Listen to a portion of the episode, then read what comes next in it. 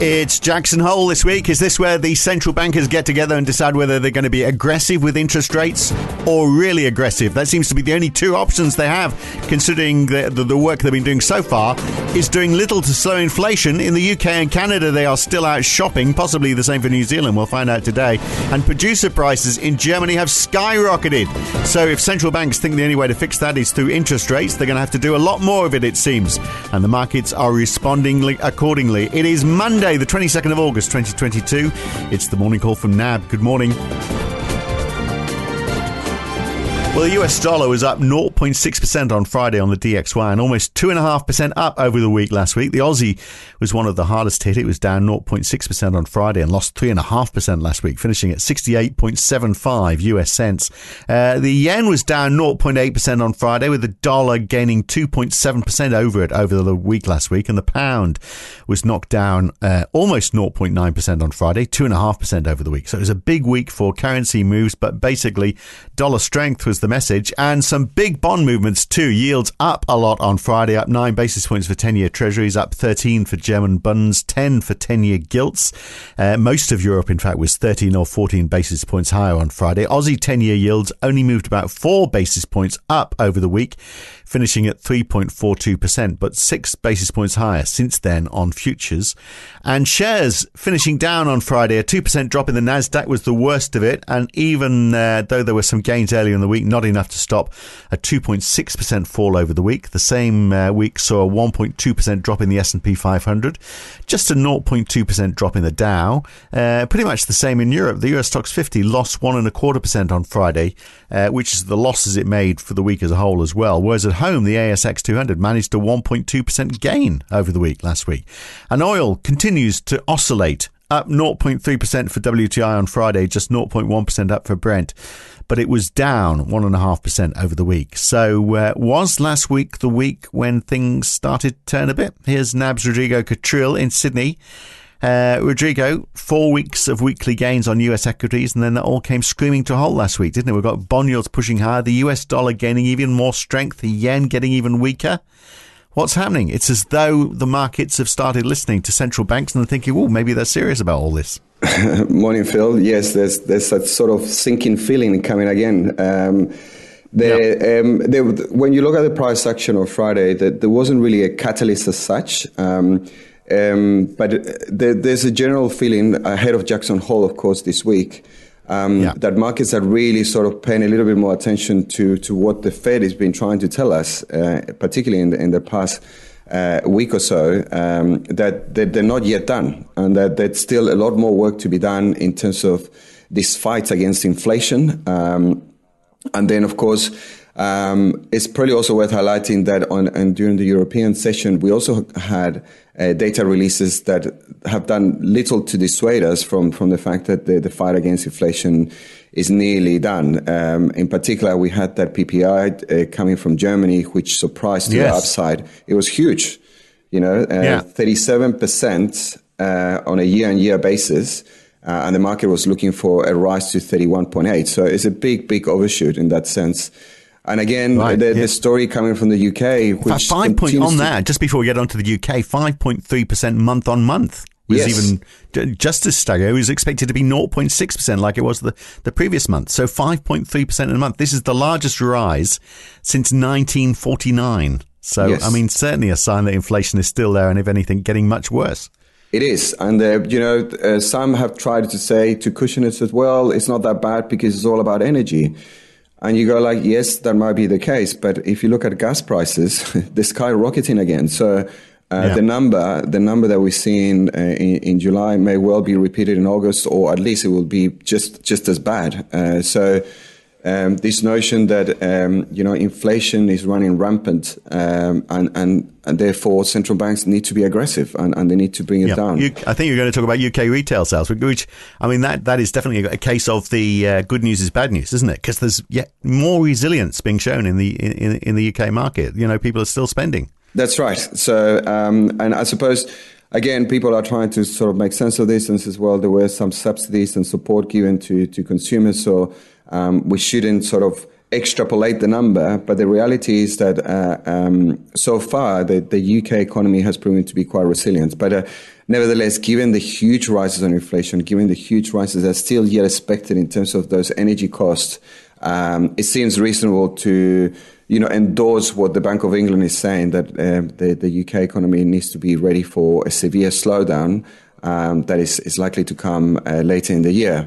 Uh, but in the meantime, inflation again is is, is hugely elevated, and, and therefore, even though the economy is likely to slow down, central banks uh, will, will look to to increase the, the, the cash rate in order to bring that inflation to heel. So does, do, do people bring sales forward, though? I'm thinking, you know, if you know that inflation is only going to get worse and you've got a bit of money aside and you're being told that things are only going to get worse, you're going to go shopping, aren't you, before the prices go up? Well, in, in in sort of economic theory, the idea is that if you have a little bit of inflation around that two to three percent level, uh, it instigates activity. So as you say, you think, oh, I better buy the car that I always wanted sooner rather than later because prices will go up uh, even more. Um, but when, when inflation starts getting out of control and, and it becomes hugely elevated, um, then uh, it, it, it actually creates a, a an end to activity, because people just say, well, I can no longer afford to buy things and now I need to look right. at essentials but that's first. Not happening, but that's not happening yet, is it? It's not, so it's not happening in the U K. It was the same deal in Canada. Retail sales are up one point one percent month on month. Now, some of this might be because prices are high, of course, but eleven percent up year on year. We had New Zealand credit card spending uh, up as well in July, up four point nine percent year on year from three point nine percent the month before. It seems wherever you're looking, everyone is going shopping, despite the fact that we're told inflation is getting worse and we're all looking for an economic downturn right around the corner. Well, I suppose this is where um, Ray in particular has been very good at kind of delivering this message, in the sense that we need to remember that because we are at full employment, because inflation is so elevated, part of the solution is to actually slow down the economy and, and, and actually see an increase in unemployment. So in order to bring that sort of overconsumption, if you like, uh, against the backdrop of limited supply uh, to, to slow down. Um, so Um, the, mm. the lift in the cash rate, it, it is actually intended to slow down the economy, and unfortunately it also means that the unemployment rate w- will have to rise. So the better these numbers are, the better retail sales numbers are, the more central banks are going to have to do. So we get uh, New Zealand retail sales later on this week. Uh, I mean, and you know, as I've said, the credit card numbers are, are looking up. So what happens there? You know, if you've got a country which is steeped in household debt, an interest rate at three percent, what does the R B N Z do if those retail sales numbers show that they are increasing still? Well, I suppose this is, this is the thing with the New Zealand. We've got to remember New Zealand is ahead of us in terms of this tightening cycle, and it really is one of the canary in the coal mines, in the sense that um, their strategy here is to continue hiking and take the cash rate into restrictive mode Uh, in order to slow down the economy, given these inflationary pressures. Um, uh, Governor Orr made it very clear that they, they're not afraid to do that, and that they see this as part of the solution. So um, if if this pattern gets repeated in other places, like as you say in Canada, and as we've seen as well in Europe, uh, we, we need to brace ourselves for, for high, high, high cash rates. Right, and they will all be getting together in Jackson Hole and all colluding on this. They'll all be getting, uh, making sure they're, they're, they're passing out the hymn sheets and making sure everyone's singing from it in the same fashion, presumably. That's what's going to happen this weekend, isn't it? Well, yeah, it's, and I suppose this is the thing, when you talk about those, those last four weeks that we've seen equity markets and risk sentiment being well supported. Um, one of the big factors of that has been this, or maybe wrong perception uh, after the July meeting, that the, the, the Fed was looking to pivot. The Fed was becoming a bit more relaxed about its fight against inflation. Uh, but now the message is obviously being, no, that is not the case. And we've seen that reversal in sentiment. So uh, we, we think, or uh, to some extent, the, the market appears to be bracing itself for, for that message coming from Fed Chair Powell on, on, on Jackson Hole this week. Well, let's hope. Well, so, so it's unlikely then that we're going to see uh, any reversal on the position that we're starting the week off with in that case, isn't it?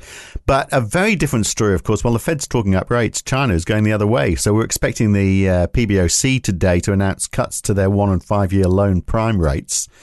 Uh, Because, you know, as we've said before, they're at a very different stage. They're still locking down from COVID. The economy is very sluggish. Uh, they're a long way from where we are. But interesting, isn't it, that they are going completely in the opposite direction? Yes, and, and worth highlighting as well that in terms of sort of this risk aversion that we had on Friday, and, and the, the broad support that the U S dollar had, uh, the weakening of the C N Y was actually a, a contributing factor to that on, on Friday as well. Uh, as you mentioned, Um, mm. you know, the, the Chinese economy is in a very different situation. Um, and last week we had that surprise cut to the medium-term facility. Um, and given this backdrop of um, not only a slowdown in the economy, but also, as you say, the Beijing COVID, zero COVID, zero COVID policy, and also the fact that China is, is not immune to this issue around energy. We've, there's a lot of headlines, uh, particularly in recent days, about the, the heat wave that China is enduring, the need to um, um, cut down on energy consumption as well, um, given that there's just not enough uh, energy. Uh, so, so it's been a, a combination of things that is making a very challenging economic environment for China. And, and against this backdrop, expectations are that we will see a decline in the one-year and the five-year uh, long prime rates um, today. And to some extent, the, the big question there is whether we see a ten basis point decline in the, in the one-year, uh, as well as a, maybe even a bigger decline in the five-year. So it's a bit of uncertainty whether we see a decline there to four thirty-five or even four thirty. But what difference does that make to us? I mean, if the if you know the if really we look and think, well, what we really want is those ch- China supply lines to be resuscitated, uh, and it's really zero COVID that's holding it up. What difference is a rate cut going to make to that? Well, I suppose it's it's broader than that, because China is uh, super important when you think about Australia uh, in terms of the demand for commodities. So it's not just what they supply, but it's also what they buy. Um, and at the moment, that, mm. that weakening backdrop in the economy means that they're going to be buying less of it. So so that's important to emphasize as well. But in terms of what it means, um, our, our assessment of the Chinese uh, struggle, if you like, is that it's not it's not that there's, that there's a need for lowering the cash rate uh, in order to instigate an increase in, in, in borrowing. At the moment, there's no appetite for borrowing because Uh, there's no confidence in the economy, uh, and there's a great deal of uncertainty yeah. around what's going on with the property market, which is not just about over-leveraged developers, but also about investors and, and uh, mortgage owners that don't want to pay for mortgages and properties that are not, are not going to be delivered, or there's uncertainty whether they will be delivered. So um, that's where the only solution to this problem, in our view, is that the government needs to step in and provide that confidence to the market that everything is going to be fine. And they need to do that by putting money into it and, and providing security as well. So China's been a bit slow about doing that, but they, they, they are kind of coming around to this idea. We saw uh, last week news that the um, developers will be given, some developers will be given a, a special um, funding in order to make sure that they deliver on those houses. Uh, and now the, the government is also looking at providing some guarantees as well in order to bring back that confidence. Um, but certainly a slow-moving beast, and uh, uh, we just need to be patient. But, and, and interesting, a piece in the Wall Street Journal uh, on their website this morning, according to figures from the U N, China has actually increased its share. So here's us thinking the West is trying to wean itself off China. China has increased its share of the value of global exports since the pan- pandemic. So it was thirteen point two percent of all exports in two thousand nineteen, fifteen point one percent in twenty twenty-one, uh, which is interesting, whereas the U S has gone from eight point six percent to seven point nine percent. So for all their problems, there's still a growing, uh, uh, dominating influence on uh, on international exports. Yeah, so and, and sorry, just to stress that point, because one of the things that we think about that is that given the, the fact that China has increases market share, and given the fact that China needs to find sources of growth, um, it's important to bear in mind that now the global economy is slowing down. So the demand for Chinese goods is also going to slow down inevitably.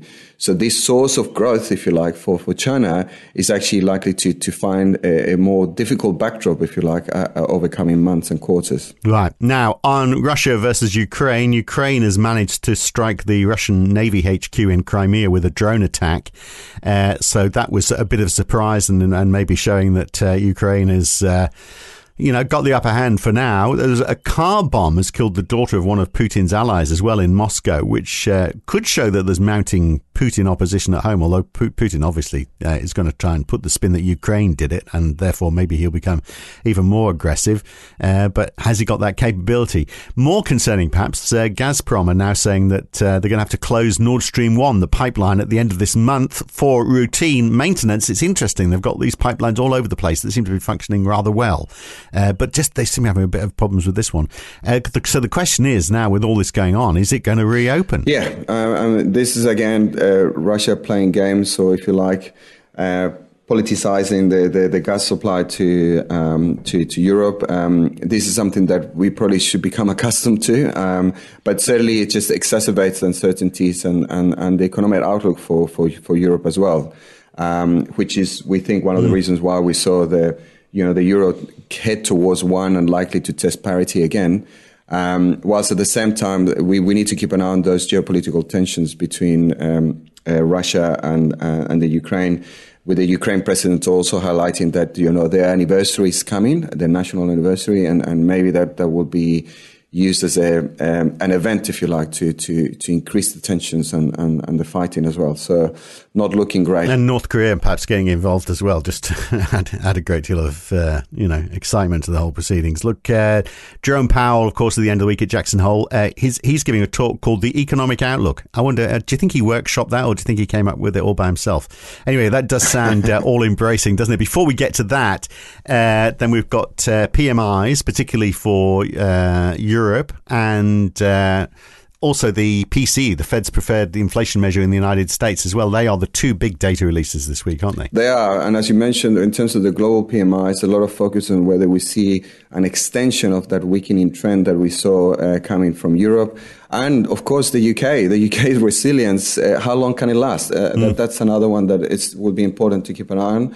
Uh, and as you mentioned, the P C E, which will be, I believe, just in front of Fed P E V. Uh, Fed Powell's speech on Friday, so so that would be important as well. Very good. Okay, uh, that's enough for now. Good to talk. Catch you again very soon. Thanks, Rodrigo. Thanks, Phil. Cheers. Seems to be the message, doesn't it? If you're worried about central banks putting uh, interest rates, don't buy so much stuff. Uh, that's it for the morning call for this Monday morning. I'm Phil Dobby for N A B. See you tomorrow morning. Have a great day.